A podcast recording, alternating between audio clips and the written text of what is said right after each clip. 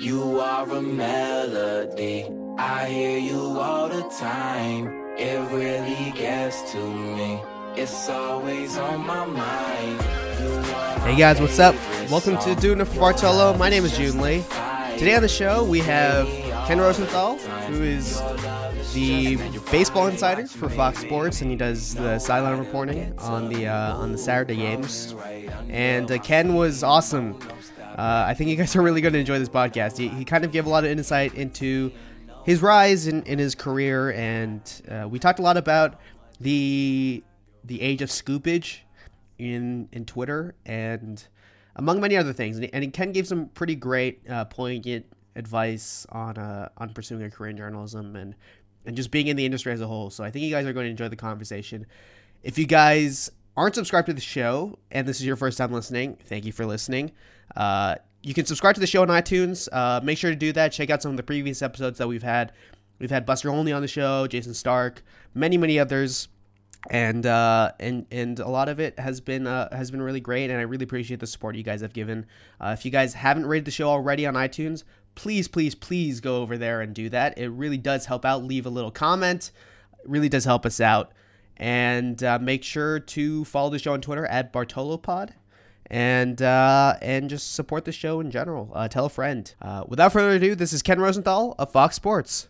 You are a melody. I hear you all the time. It really gets to me. It's always on my mind. You are my favorite song. Your love is justified.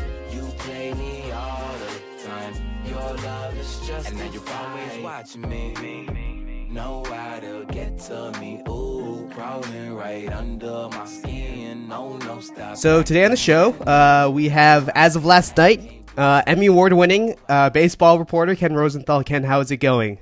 It's going well, June. How are you? Uh, congratulations on the uh, on the Emmy Award. That must have uh, been a thrill.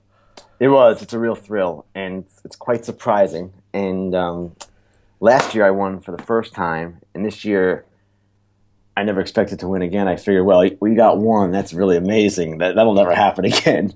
So when they called my name again, it's just it's shocking. It's overwhelming. And the best part was, if you've ever seen me, you know I'm short. I'm five foot four and a half, and the presenter was Shaquille O'Neal. that was the total best part. and, and, the picture that you posted on Twitter today is like absolutely fantastic. Like you can see Shaq's hand is basically the size of your head. I that was the common reply by everyone, and in fact, my wife said the same thing as soon as she saw it last night. And normally, I actually do not like to post stuff like that. I, I, I don't like to promote like that, self promote. But that picture, I knew people would love it, so I just said, okay, give it up for one day, and that, was a, that was a heck of a picture. And it's he not was, there, he was nice enough to do that too, because he could have left. Like we, you have to go back and pose for the photo in a, a different room, and he was in that room, but he was leaving. Mm-hmm. And I said, "Can you please take a photo with me?" and he did. He was really nice and gracious about it. Yeah, it's not every day you get a, a photo with Shaq, or just like any human being who is like that large. No, absolutely. I've never seen a human being that large, except for covering guys, of course. Right. But that was impressive. Anyways, uh, thanks for taking the time to come onto the show today. I really appreciate it. I just want to kind of start off from the beginning. So, uh, where did you grow up, and uh, how did you kind of get into sports and get your interest in, into sports media? Well, I grew up in Oyster Bay, New York, which is a town on the North Shore of Long Island, and it's a small town. Kind of then it was mixed a lot of different kinds of people. I wouldn't say it was diverse as far as racially, but certainly ethnically it was. So I had a lot of different people, a lot of different friends, and it was a cool place to grow up, as it turns out. Now it's kind of a ritzy place, but back then it was it was something that I didn't realize was such a good town to grow up, up in, but it was. Now, like a lot of people who get into sports media, I got into it because I couldn't play. I was too small, and basketball was actually my best sport, but I had no chance of making any team. I got cut ninth grade team, cut the JV, and I never tried again. So after I got cut from the ninth grade team, the coach said, "Listen, you're never going to make the team. You know that. But would you be our manager? Keep the stats and all of that." So I said, "Sure," and I did that and then I started working for the school newspaper, and I became the editor of the school newspaper, and that's kind of how it all started. When I was applying to college, I knew I wanted journalism. I applied to Northwestern, uh, which is the best journalism school. I applied to Penn, which had a great paper, Columbia, which had a journalism school in graduate school, but they had that kind of thing.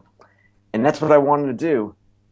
And I got into Northwestern, but I had had back surgery when I was a senior in high school. So staying close to home was kind of necessary. I actually went to college in a body cast from my neck to my waist. Wow.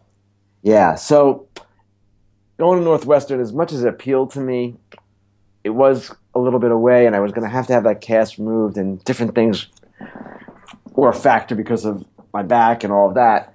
So I went to Penn, and I was a little afraid too to go to journalism school because I didn't know for sure. And it turned out Penn had a great paper. I made some great friends who are friends of mine to this day at that paper, and that's when I really got into it. At the start, I didn't know that I wanted to be a sports writer. I actually just signed up for the paper and asked the editors if I could do sports and news. But that paper was so good and so big and specialized, mm-hmm. they said, no, you can't do that here. Mm-hmm. So I had to choose. And really, at least at that time, the cooler guys were in sports, in my opinion. and that's why I went into sports, and that's really how I got into it. Yeah, I, I think the the background in the Daily Pennsylvanian is, is really interesting because you know I'm at Cornell right now, and we're the you know the Cornell sure. Daily Sun, and um, you know I think the the Ivy League papers in general kind of have an interesting relationship. Uh, and I think I think everybody kind of looks at each other to get ideas off each other. And I've always kind of viewed the Daily Pennsylvanian as a, as one of the one of the better student newspapers in the country, let alone just in the Ivy League. Um, and I actually I visited the offices a couple months ago when I was there for a Cornell Penn football game, and the environment there was like very dynamic and electric, and it, it felt like a really positive place to like be learning how to do this journalism thing. Well, true. Of course, when I was there, it was 32 years ago, whatever. but it was that way then, and I really am proud to have come out of that paper. I'm proud that I even became the sports editor of that paper. That wasn't an easy thing to do. There were a lot of great people, and when I was there, my freshman year, the, the executive editor was Dick Stevenson, who went on to be something great at the New York Times. When I was sports editor, the executive editor was Peter Canellos, who became a big editor at the Boston Globe in Spotlight. He is one of the editors in the meeting. They mention his name. So they had, even then, a lot of amazing people. And it was quite a place to start. And that was really where I caught the bug, so to speak. Mm-hmm. What were some of the, the lessons that you learned early on uh, learning at the student newspaper? Well, that's a great question, actually. In terms of writing and all of that, we kind of taught each other to write and report. It was not the paper was not an outgrowth of any journalism school. There is no journalism school at Penn, just like at Cornell, right? Right. And it was passed down from one class to the other, and you just kind of learned that way. And the guy who we all looked up to was Rich Hoffman, who had graduated the year before I got there. He went on to become a columnist at the Philadelphia Daily News. He went right to the Philadelphia Daily News out of school, and that was a great, amazing sports section back then. And he became a columnist, and now he's the sports editor of that paper. And he was the guy we all looked up to because he had made it. Not all of the guys that I worked with in sports were going into the business. In fact, most of them didn't. But we just really looked up to him. And the biggest lesson that I got from him, and I can't thank him enough, is humility. Because he in his own way, he wasn't trying to teach us humility, but we'd get carried away with ourselves as college kids can do. And he'd give us a look and or an impression or something, and we'd know, all right, you're just a little smart ass college kid. You haven't done shit. And that stayed with me. It stayed with me and is with me to this day. And if you work in our business, if you have any sense of awareness, you know how humbling it is every single day. You can get knocked down every day. And that really was the biggest lesson, more than any journalism technique or anything like that. And I'm grateful to Rich for that always. I know there's a lot of people, especially around my age, who get discouraged from pursuing a career in media, uh, just because you know there's the sentiment that you know it's hard to get paid and it's hard to make a living. It's just so competitive in, in general. Were there any doubts for you when you were considering a career at that point in time? Yes, absolutely. And I will say it was easier then than it is now. And all the young people today who have doubts, I can't blame them. And it kills me when a young person asks me, How do you do this? How do you get into this? And I don't have great answers right now because I don't know that there are great answers. It's tough. It's tougher. When I was starting out, the way to do this was to go to a small newspaper and work your way up. Now, some people, like that guy Rich Hoffman I just mentioned, started at a big paper. The Philadelphia Daily News at that time was a big paper, a big deal. But the majority didn't. And you knew that you had to go to kind of a smaller place and then get started. So I got rejected by 75 papers. I remember the number.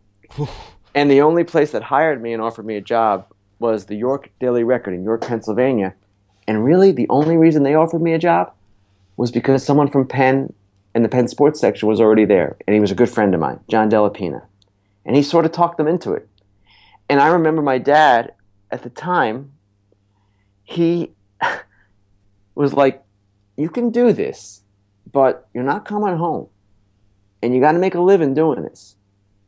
And I didn't know enough to be worried about that money didn't matter to me. I didn't care. I just wanted to do this. So I went to this paper for a tiny salary, and it was fine. We lived in a duplex, John and I, for $320 a month in New York, and we loved it. It was a paper with a lot of young people, and uh, we we enjoyed it. We put out the paper. We did everything from editing to writing headlines. We were terrible, but we did it, and we learned. And there were real doubts about how to make a living, at least on my dad's end. I just didn't think about it. I think kids today are, are more savvy, they're more aware of that. And it would be a discouraging thing to look at the way the business is right now and, and fear the idea of making a living and supporting a family. I didn't have an idea that I'd ever have a family. These things didn't even cross my mind. But once I did have a family, it, yeah, it was tougher. And even as a columnist of the Baltimore Sun later, I was not making a whole lot of money. And that's just the way it was. And I, the only thing I can say is that I got discouraged from going into the business by a guy named Dick Sandler, who was the sports editor at Newsday. I was an intern at Newsday behind Tom Verducci for two years. And he basically said, You should go to law school. You basically said, I'm not good enough. And that ticked me off. And it kind of motivated me. And that's why I'm always reluctant to tell someone young, don't do this, because people told me not to do it. And that's not right. You shouldn't tell someone not to pursue their dream.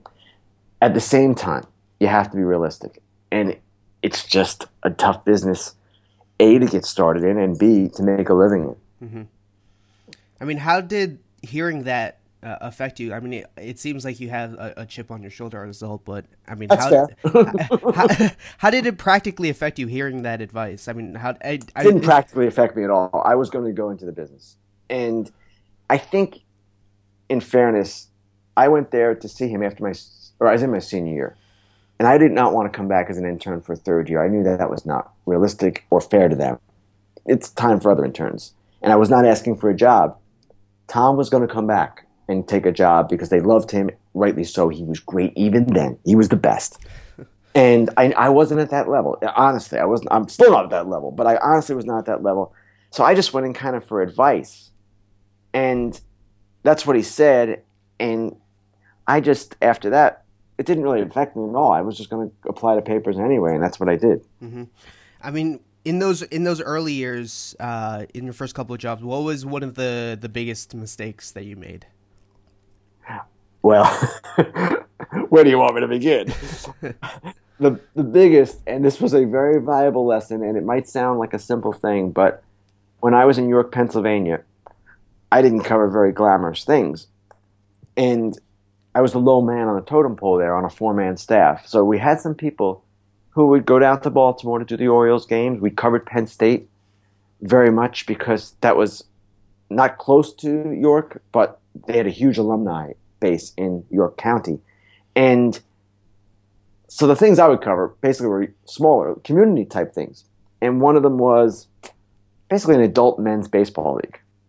So I covered a game one night in that league. I know it might sound silly that we would even cover this, but York was kind of a small place back then. Still not a huge place. And I must have gotten in the story six or seven names misspelled, no exaggeration. And the next day, what happens? Well, people, all they want is to see their name in the paper. The whole purpose of those stories is to get people's names in the paper in the community. And I completely screwed it up. And the sports editor, rightly so, he gave it to me good. And obviously, it's a valuable lesson. Get the freaking names right. um, I mean, uh, I, f- I feel like that, that story, beyond just uh, you know getting the names right in the paper, has a lot of value in terms of just developing that rapport with the people that you're covering and making sure that you're paying attention to those kinds of small details. That's true. That's for sure. Now, those lessons though came later, more so after I started covering the Orioles in Baltimore. Now there was a job in between that as well, and I started learning those lessons there. I covered harness racing and the Flyers and high schools for a paper in South Jersey. So that was really the first time I had a beat.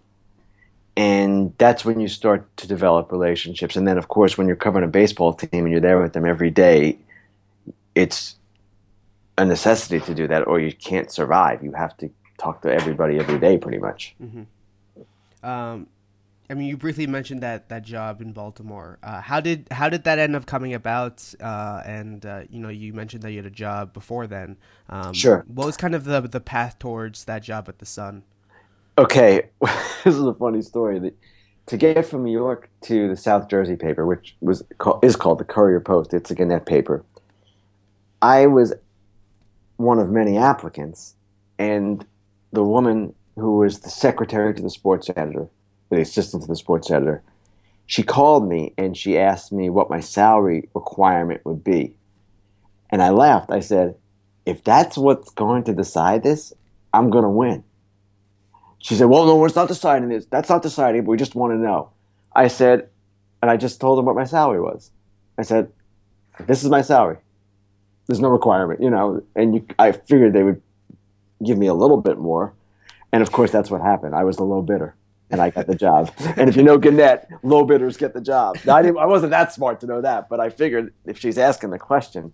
So that's how I got there. And that paper I wouldn't say it was the best paper, but I made a lot of great friends there, and there were some great people there, mm-hmm. and I learned a ton, a ton. And while I was covering harness racing, I became friendly with the Daily News's Philadelphia Daily News's horse racing writer, and he's their horse racing writer and college basketball writer to this day, Dick Jerardi.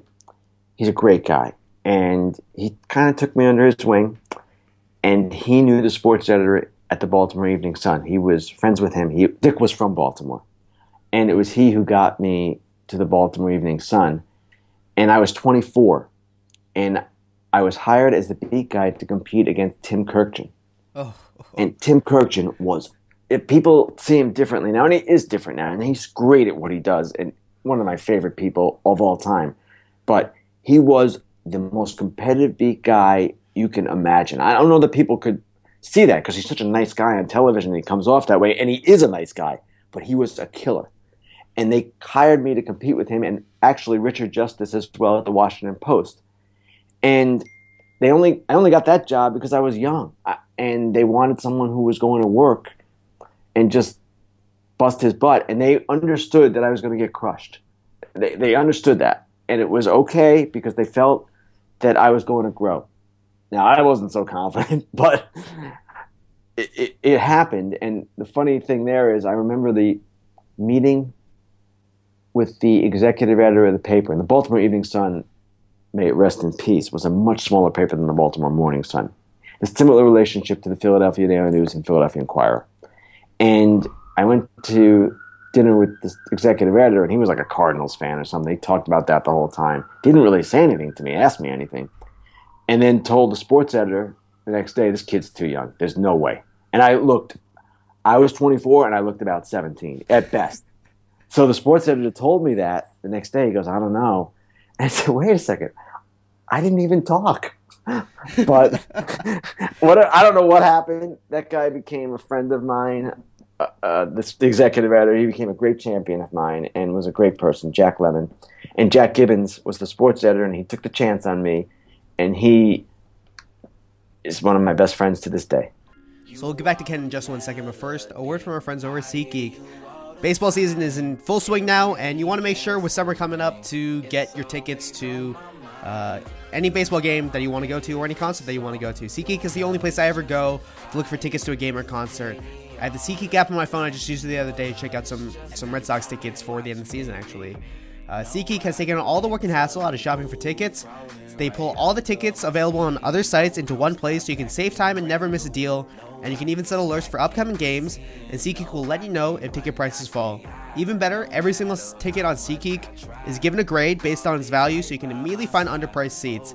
And before you buy, you can use SeatGeek's detailed maps to see the view from your seat. Best of all, SeatGeek is always honest and upfront about the price of your ticket, and unlike StubHub, SeatGeek shows you the full ticket price from start to finish, and it never surprises you by jacking up the price at checkout with huge fees.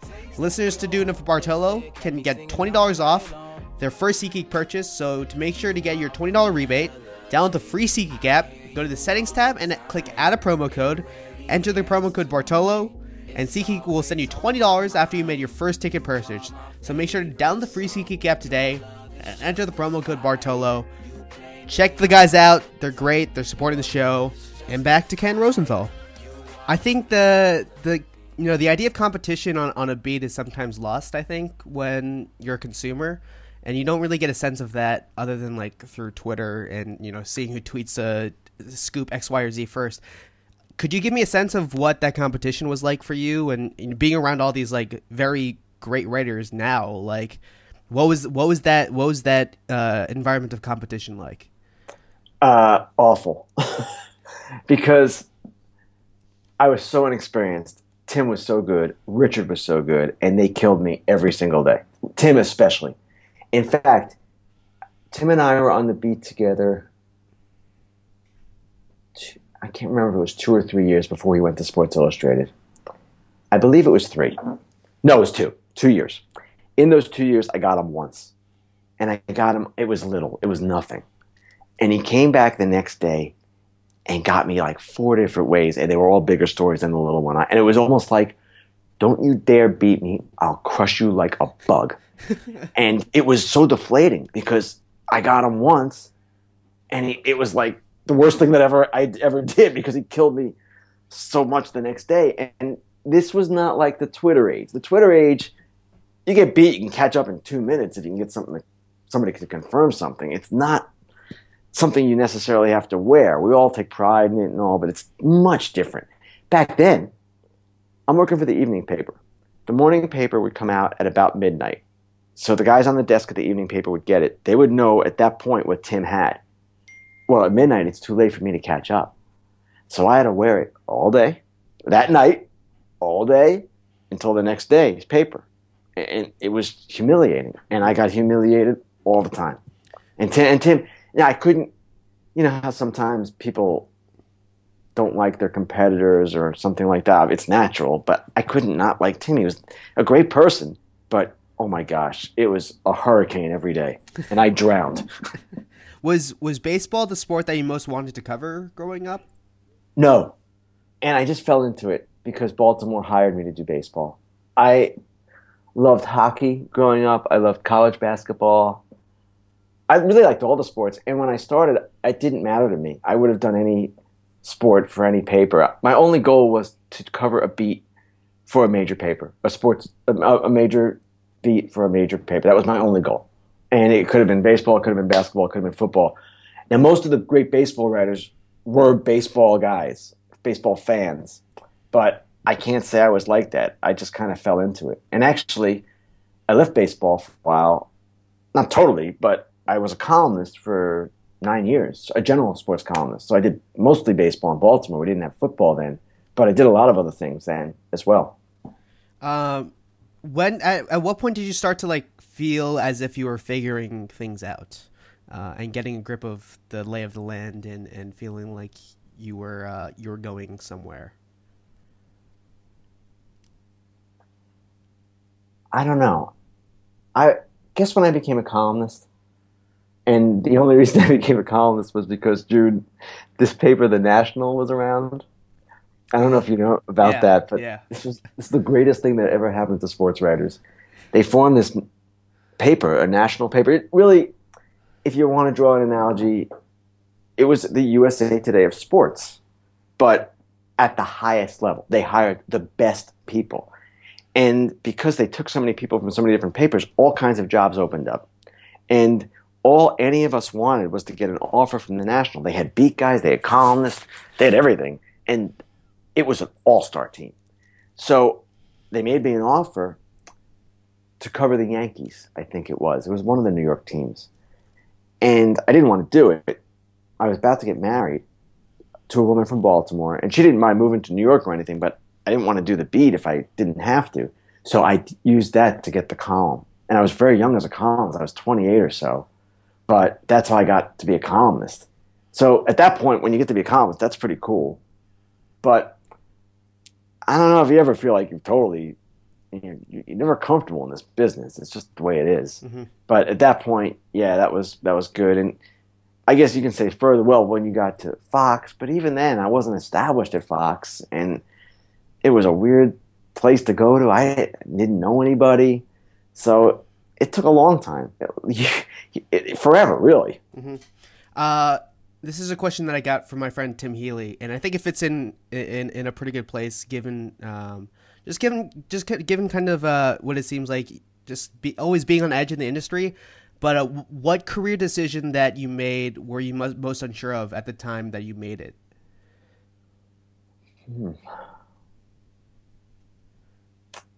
I'll give you two, and they were different. When I left York for Camden, that was obvious. When I left Camden for Baltimore, that was really obvious. When I went from the Baltimore Sun to the Sporting News, that was less obvious. At the time, there was no better job in sports journalism than a columnist at a big city paper. That was the thing. And I gave that up, and I wasn't really sure how it was going to go. Now, I gave it up. Interestingly, my wife had said to me, ESPN was just getting going really in a big way then, and Tim had gone there. Jayson Stark had gone there, and these were my peers. And my wife had said to me, Hey, if those guys can do that, you would watch them on TV. Why couldn't you do that? And I would say, No, no, no, no. I have this great job. I'm a columnist. I don't ever want to do that. But things were changing at the Baltimore Sun. I had some doubts about how that was going. Not the future of the newspaper industry, just at the Baltimore Sun.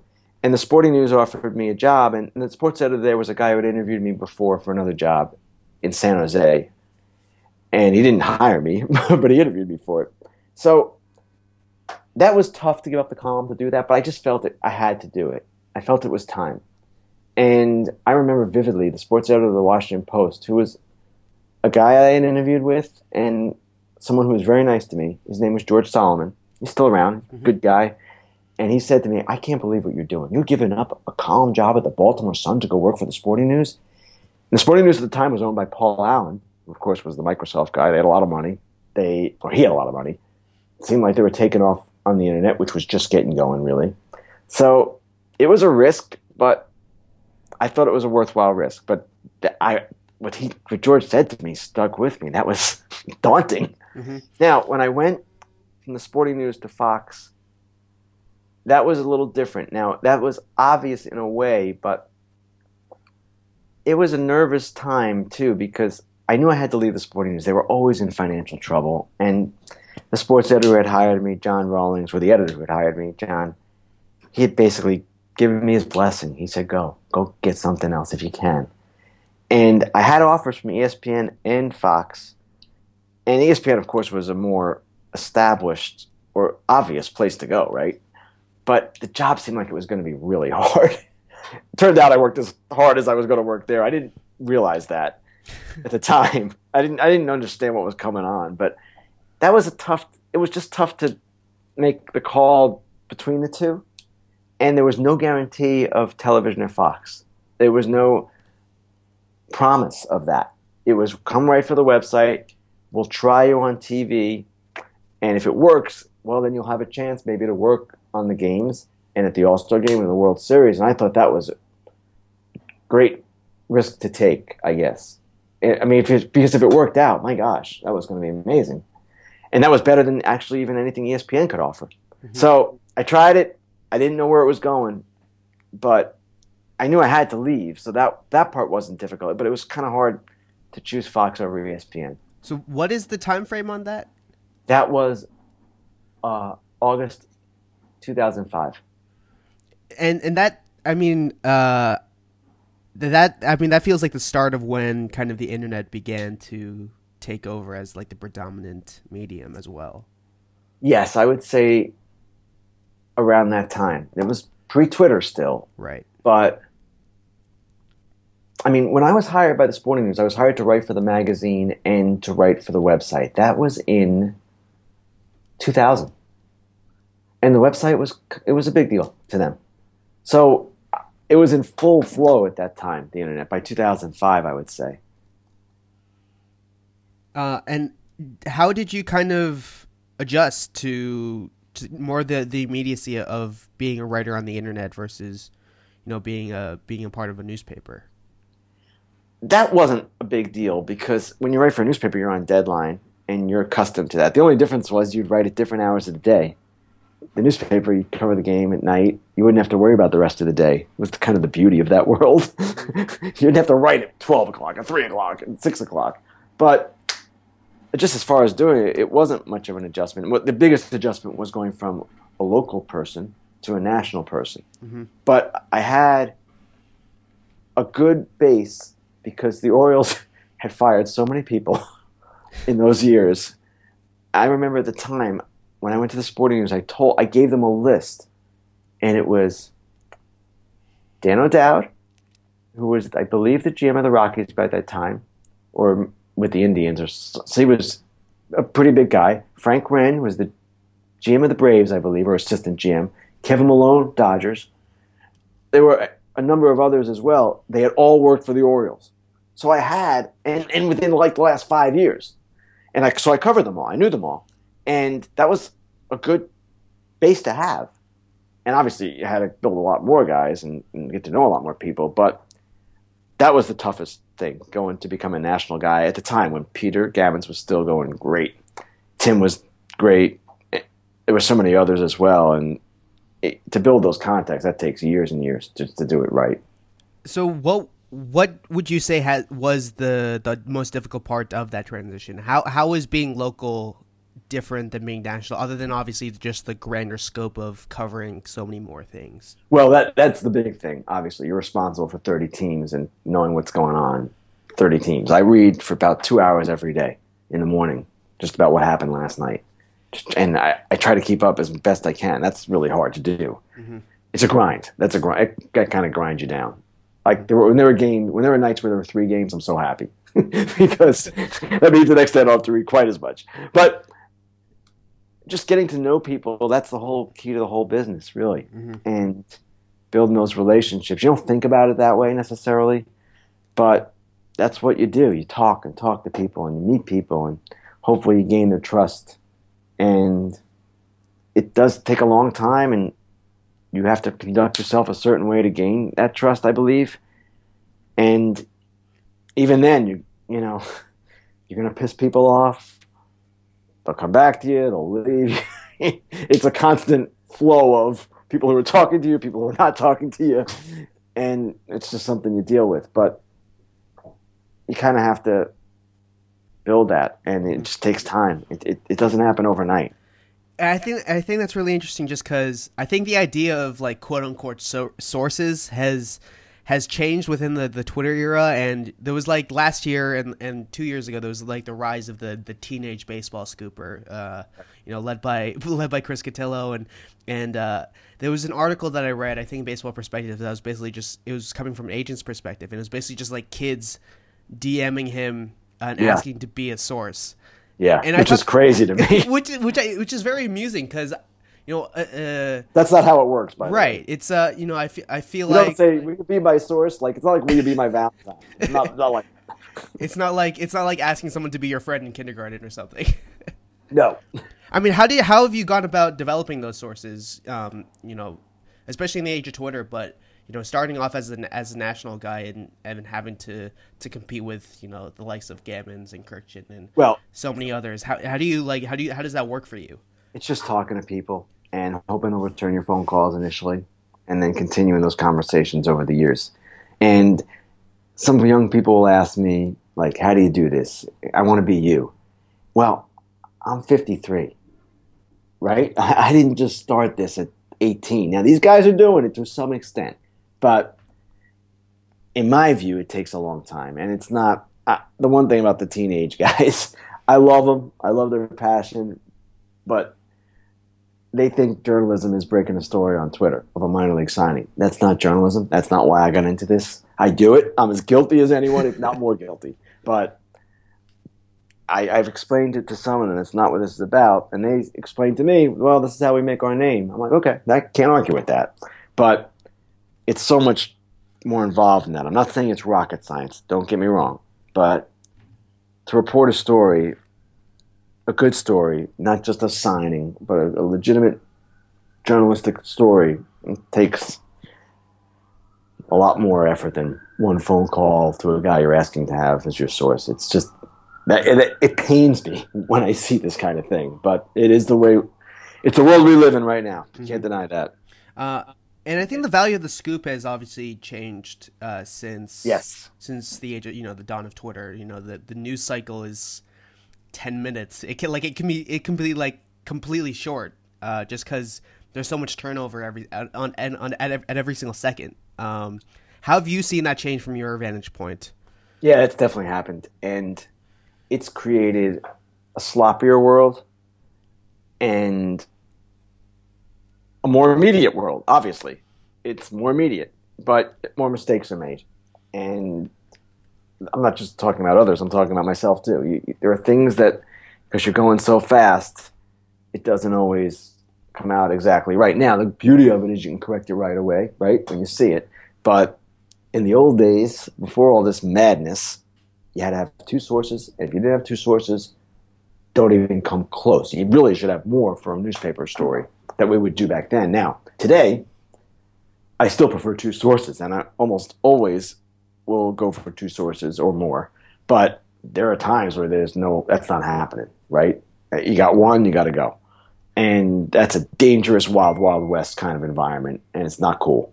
Mm-hmm. But that is where we are. Mm-hmm. So it's definitely changed things, and I don't know that it's necessarily changed things for the better. And you are so right about the scoops, June, and I struggle with this all the time.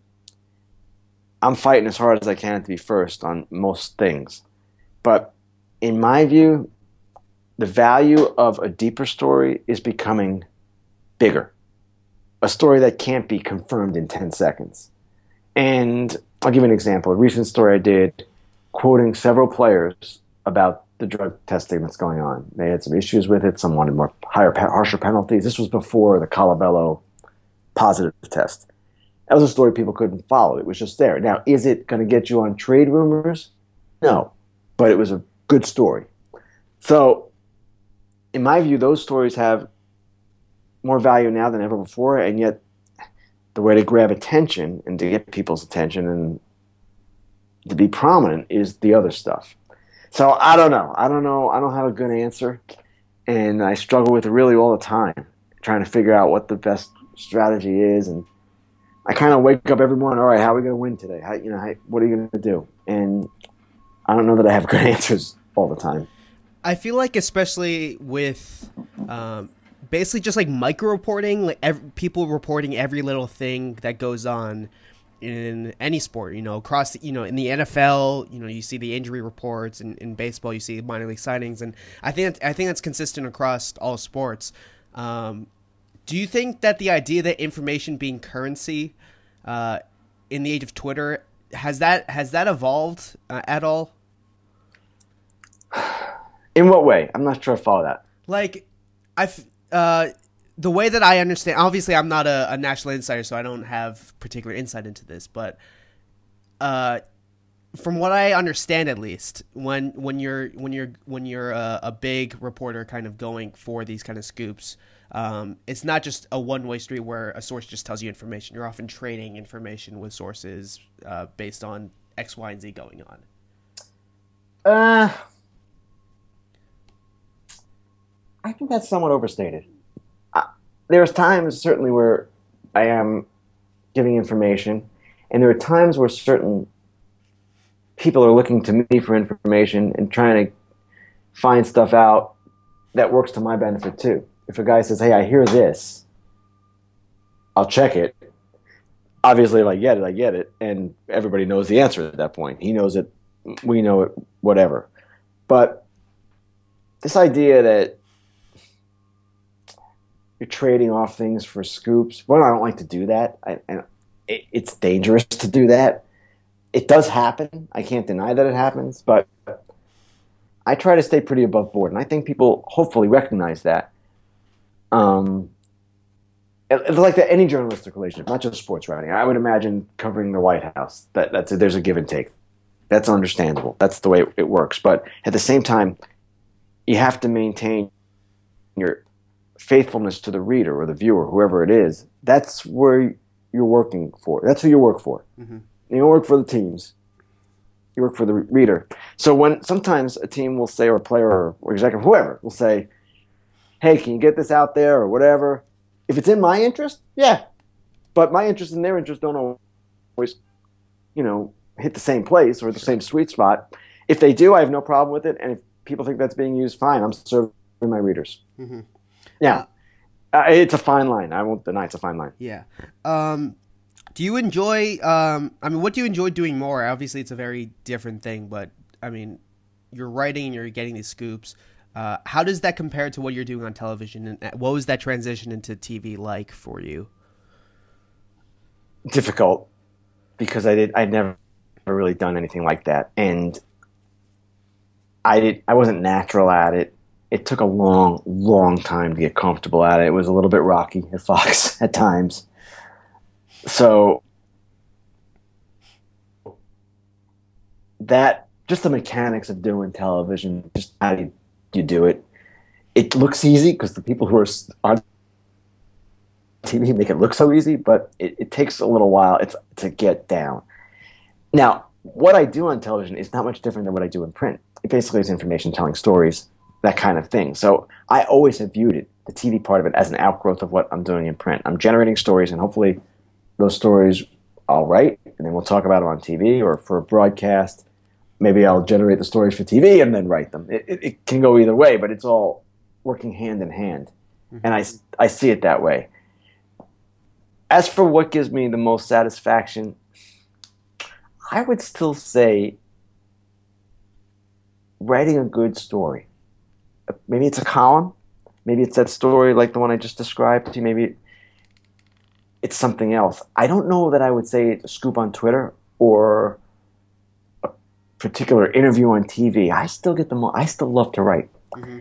and sometimes people will ask me, "Why are you writing so much? You don't have to do that anymore." But I can't stop doing that. That's what I have always done. Mm-hmm. So I would still say that gives me the most satisfaction. I don't know that I'm great at it, but at the same time, I, I love it. That that's where it all started. Uh, that to me is the whole source of what I do.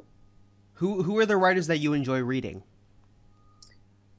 Baseball writers? Yeah, or just I mean anything really. Okay, well, I don't read much more than baseball because that's all I do. it's pathetic, actually. I enjoy.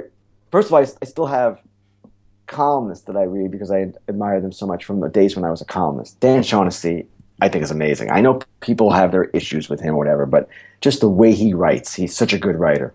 Mark Whicker was an idol of mine when I was at, in school at Penn, and he was at the Philadelphia Daily News, and he's someone who still is brilliant. He's the Orange County Register now, I believe. There are tons of people, uh, baseball writers Jon Morosi's a, fr- a friend of mine and teammate of mine, but he's one of my favorites. Jeff Passan, I think, is great. Andy McCullough, great. Mm-hmm. And of course, all my peers. Uh, Heyman, Buster, these guys, they're all really, really, really good. Mhm. Jayson, Jayson's amazing. Jerry Crasnick, I, I love them all. They're all good. They're all different. They're all great.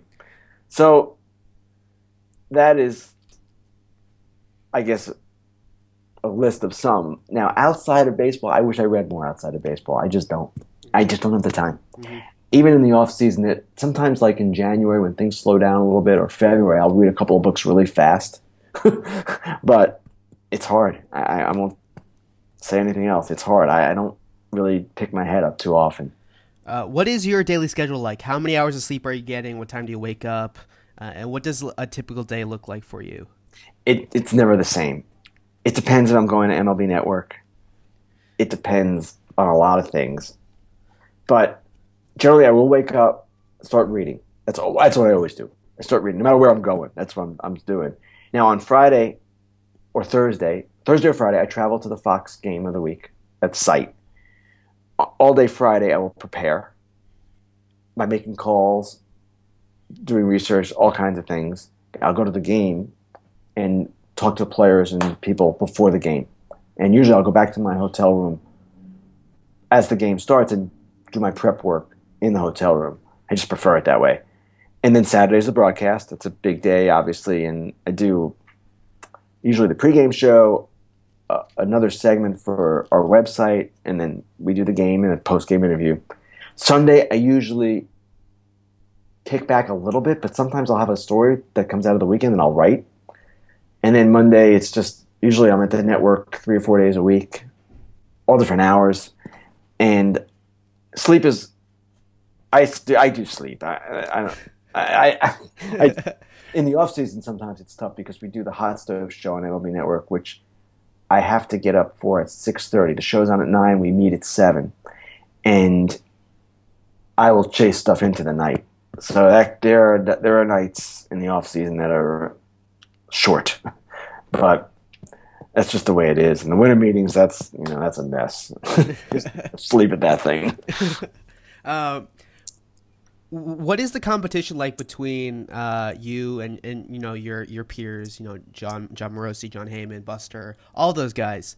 Um, what how what is that that relationship dynamic like? E- even if there is not like a an in person relationship, what is how do you kind of deal with all of that? I try to deal with it with great respect because all those guys are really really good at what they do, and you have to understand that you're going to get beat, and the way I think as baseball writers we've developed it is for the most part most of us credit each other, not all of us. I'm not going to mention names. if you could figure it out if you're paying attention. But I believe in that mutual respect because, man, Jon Heyman's a great reporter. Buster Olney, great reporter. All these guys. And the beat guys are all really good.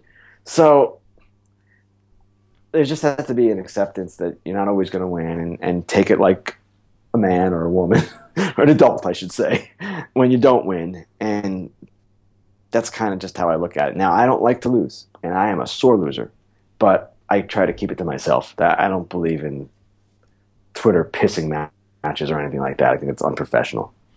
How do you feel about Twitter? Like, what is? I obviously you have to use a lot for your job, but how do you just like feel about it as a place? Love hate, and sometimes more on the hate.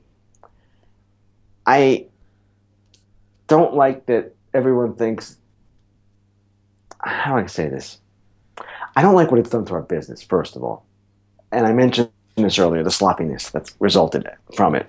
I don't like that it's made young people think that that's what journalism is. I don't like any of that. It bothers me. I do like that we can interact with fans and readers, and, and I like the immediacy, and you, you don't have to hold the story until the next day. Jon Heyman put this really well. I remember him saying this. He said, Hey, I used to have stories when I was working for a paper. Maybe I have it at 3 p.m. and I had to worry all day that somebody was going to get it. Well, with Twitter and the internet, that situation does not exist. You, you can get it out there. So that's a positive. The interaction's a positive. People with their big mouths, not a positive. A lot of people are respectful. A lot of people tell you you're an idiot all the time, and it's not the greatest. And what the women go through on Twitter is just ridiculous to me. And if I were them, I don't know that I would ever look at mentions. I try not to look myself, but sometimes fans are quite sharp, mm-hmm. and sometimes they pick up things that my editors don't pick up. They correct me, and I appreciate that. Mm-hmm. So I would say love hate. It's not my favorite thing. I will mm-hmm. say that. Uh, what are what do you kind of hope to do over the next five to ten years? Um, you know, I, I assume that this is a lifestyle that's uh, that's pretty hard to maintain. Um, yeah. And I was talking to I was talking to Buster came onto the podcast and he was talking about how maybe five to ten years he would maybe just like want to be writing books and just long form stuff. What what is kind of what your hope is uh, to do down the road? Great question. I don't know. And my feeling is, and I once remember Jim Rome told me this. And I was a guest on his show, and I was really honored to be on his show. I was young. I don't remember why I was on his show. But it was in LA, it was the television show. And I got flown out to LA to be on the show. I think I was at the Sporting News. And he was talking about his career. I don't know how it even came up. And he said, You know what? I'm going to ride this as long as I can. It goes away quickly, and I'll just do this as long as I can. Well, obviously, he's done it. This must go back 15 years, and he was big then. And that's kind of my feeling. I'll go as long as I can. And when I can't go anymore, and when they're tired of me, and they make changes at Fox or MLB Network or wherever, I'll hopefully be mature enough to understand that's the nature of the business and just go in a different route. Would I like to slow down in a perfect world? Of course. But for whatever reason, this is who I am in the business. And I don't see it changing dramatically anytime soon unless um unless it's not my choice, right? And then I'll have to change. But I don't know. At this age too, 50 when you're 53, Buster's about my age. If you have a health issue at some point, that obviously affects things. I haven't had any, but you have to think about it at least. So I don't know. And I always tell people I'd like to write a book about all the things I've experienced someday, but I'm not going to be able to do it until I'm 90. and that, that's kind of how I see it right now. Uh, is is there at any point where you just kind of step back and you're you're just kind of in awe of just like, wow, I get to to write about baseball for a living? Yes, all the time, all, all the time, and especially when I'm in a park for a broadcast on a beautiful day and I'm sitting there, I'm like right next to the dugout, right? I'm like, wow, this is unbelievable. And I, I, to this day, I can't believe it. I've done 11 years the, the, games on Saturdays, and it's still amazing to me. And I remember last year we had a game at Wrigley on my birthday, and who cares about your birthday? Whatever. but I'm sitting there. It's my birthday. It's a day game. It's Wrigley. It's you know the crowd's going. It, it they were good, right? It, it was really exciting. I think they were playing the Pirates, and I'm like, man, there's no place I'd rather be on the in the world than right here today. Mm-hmm. And I often feel like that. I don't ever take that for granted. And when I'm doing a, an All Star game or World Series, I always think I, I can't believe it. I just can't believe it mm-hmm. because again, my only goal was to cover a beat for a newspaper. that's all I want. If if that was what it was going to be, that's all I ever got to. That would have fulfilled my goal. So all this is just crazy. I, it's great. What what's been your biggest like pinch me moment? Like a moment that you couldn't even imagine, like a young Ken Rosenthal imagine being in the situation of the Emmys. Eh, that that's because I never even aspired to be in television. My dad would used, used to tell me, "Hey, maybe one day you can go into television, at least make a little money." And I'm "Dad, forget it, not happening." this was back when there was no ESPN. This was the only sports on TV. Sportscasters were the guys on the 11 o'clock news and they were goofy, right? So I, I would tell them that's not ever. Don't even think about that. That's I'm not. I said if I don't make it in this, I'm still not doing that. And of course, Peter Gammons for the baseball writers paved the way for all of us, and we owe him all of us unbelievable gratitude because he created jobs, he created pay raises, everything. It's all due to him. He succeeded, and if he hadn't succeeded, I don't know if any of this ever happens. So to win an Emmy, eh, that's unfathomable. And I, and I don't have a lot of faith in awards, really. I understand they're subjective and they can be really arbitrary, and I'm not pretending anything other than that. But when you win them, it's nice, and that's it's both both times I won. It's just been an overwhelming shock. I was shocked last night when I won. and, because I'm looking, and here's why. In my category is Tom Verducci, who is my hero. Tracy Wolfson, who is on CBS The Final Four, she's great. Michelle Tafoya, NBC Sunday Night Football, she is great. And Tom Rinaldi, who is at ESPN and is just brilliant and conducted what I thought was the single best interview of the year, at least from what I saw. The woman who lost to Serena, or beat Serena, I'm sorry, in the US Open. And she was so emotional and he was so subtle and so great in that moment. So I can't even believe I'm mentioned with these people. That's that's the that's the stuff that yeah you just sit there and go, like, it's ridiculous. That's crazy. Do you have any good Peter Gammon stories? Because uh, it's it's been uh, I, I've asked that question to a couple of other people, and it's always produced some sort of very rich anecdote. Yeah, well, I am not as close to Peter as some of the others. Buster is really close to Peter. Jayson is really close to Peter, and of course they've worked with him at ESPN. Now I have had the privilege the last few years of working with him at MLB Network, so we've talked more. It, it, we've gotten to know each other more. But I always loved Peter, of course. And not only was he the best at it, he was always very generous with the young guys to the point where I can, I can confirm that. yeah, okay, but I'm, let me tell you how generous. Back when it, we weren't competing, everybody wasn't competing for every story. This was the way it was for a long time. Peter called me one night in the Orioles press box. I was at Camden Yards. He goes, "Hey, you know, I think they're trading for it was Geronimo Berroa. This is how I remember it. And I'm like, really? I, I, I had no clue about this. This was so far removed from anything that I was aware of. I'm like, okay. And I mentioned it to someone else, and he goes, ah, Gammons, he makes stuff up. I'm like, I don't think he makes stuff up, no. and I checked it, and of course, Geronimo Berroa was getting traded to the Orioles, and we got the story.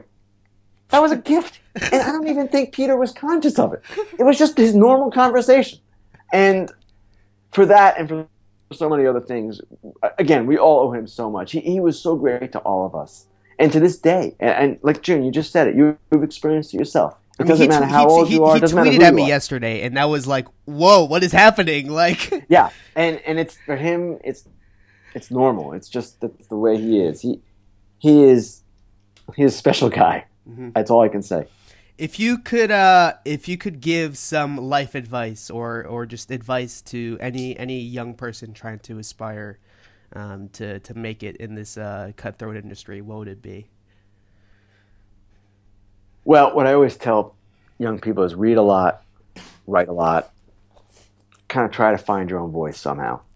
And it's not easy to do. Now, the one thing we haven't talked about, and this is more important than anything else, I don't know how quite to say this, but you got to find the right partner. And my wife has put up with this crap for a long time, and she she's always been okay with it. We've of course had our times where it was not so okay. And I look at some of the young guys now with smaller children, JP and Passan's another one, and I'm grateful that I didn't have to do this job at that time. I have three, uh, we have three children. They're 25 soon, 23 and 20 so when I when they were really young, I was still at the Sun. Then I was at the Sporting News. It wasn't quite at this level of intensity. I don't know how that wouldn't have worked. It just wouldn't have worked. Mm-hmm. If so, I was lucky. My my wife's obviously a very independent person, and she's always been extremely supportive of me, and she's the right person. And we've been married 26 years, and I, that's the whole key. Because otherwise, I gotta say, it's empty without that stuff, without the family. It's totally empty. And that to me is as big as anything else mm-hmm. because the work is the work. It's fleeting. Your family, that, that means actually mm-hmm. something. How did how how did you kind of balance that? Not well, and my wife has been supportive to the point where I never really had to balance it. There is no balance. For the most part, work has come first. And uh, listen, I've tried to be as good a father as I can. And I don't think my kids would say I was a bad father. I think they'd say I was okay, but they can't say that I was around all the time. And, you know, they, it's all they ever knew, though. And my wife will tell people it's all she ever knew, even because we met when I was a beat guy. So I've just been very lucky, and there have been times where the balance has been awful, and it just you just you can't even describe it. But there mm-hmm. also have been things that we've been benef- we've been lucky because of what I've done too. But there have been some benefits, not a lot in this equation, but on occasion, and again, that's been that's the whole key for me. That mm-hmm. my wife and my kids have been so great. Mm-hmm. My last question for you: If you could go back in time and uh, go to go talk to uh, a younger Ken Rosenthal, and you can choose whatever age that is. But okay. if you a lot of ages to choose from, if you go if you could go back in time and and, and talk to a young Ken, um, and kind of tell him where you are, uh, what do you think he would say? If I'm talking to the young Ken, yeah, I would have told. I know what, the answer is for me. And I tell it to my kids actually that young guy when I was in York and when I was in South Jersey, I worried a lot about what was going to happen next and what the next step would be. Even in Baltimore, I would say I was like that, and there was always uncertainty. And hey, that's kind of normal to worry, but I probably worried more than most. And age teaches you that things do work out. Now they don't always work out the way you want, and I've had some sideways turns in my career too, but generally, if you work hard enough, you do your thing right, hopefully you get close to where you want to be. Now, our business dumps on people all the time now, so that's kind of a idyllic view of it, and I don't want to give an idyllic view of it, but it just doesn't seem as every little thing doesn't seem as dramatic as we thought it was back then. For instance, if I had never gotten, I, when I didn't, I'll give you an example. I'm in Baltimore. I was up for the Washington Post two different times. Didn't get it either time. It's crushed. And it turns out best thing ever happened to me, right? Because all this other stuff wouldn't have happened. I would have probably stayed at the Washington Post. I, who else? Where, where else would you want to be? That's a great, great newspaper. So things do work out. Now it doesn't work out for everybody. I get that, but I would tell that young guy, take it easy, man. Just do your thing. Mm-hmm. that's what I would say. Thanks, thanks again so much for your time. Uh, I really, really appreciate it. All right, talk soon. Thanks. Have a good one. You are a melody. I hear you all the time. It really gets to me. It's always on my mind. You are my favorite song. Your love is just. Thanks again to Ken Rosenthal for joining the show this week. I hope you guys enjoyed our conversation. If you don't follow Ken already on Twitter, which I assume if you're listening to the podcast, you do. But he's like Ken underscore Rosenthal. Uh, thanks again to to him for coming onto the show. Uh, if this is your first time listening, please make sure to subscribe. It's not too late to join the bandwagon yet. And uh, head over to iTunes and do that. Leave us a rating because it really does help us out. Tell a friend about the show. Share it on Twitter, whatever. You can follow the show on Twitter at BartoloPod. You can follow me on Twitter at I am June Lee. Uh, not sure yet if there's going to be a podcast next week. I think there's going to be one with Scott Braun from MLB Network, uh, but we'll see how it goes. And uh, I think that's it. Long live Bartolo Colon. The his home run was probably one of the best moments of my life. Uh, until next week, guys. I'll see you guys in the next one.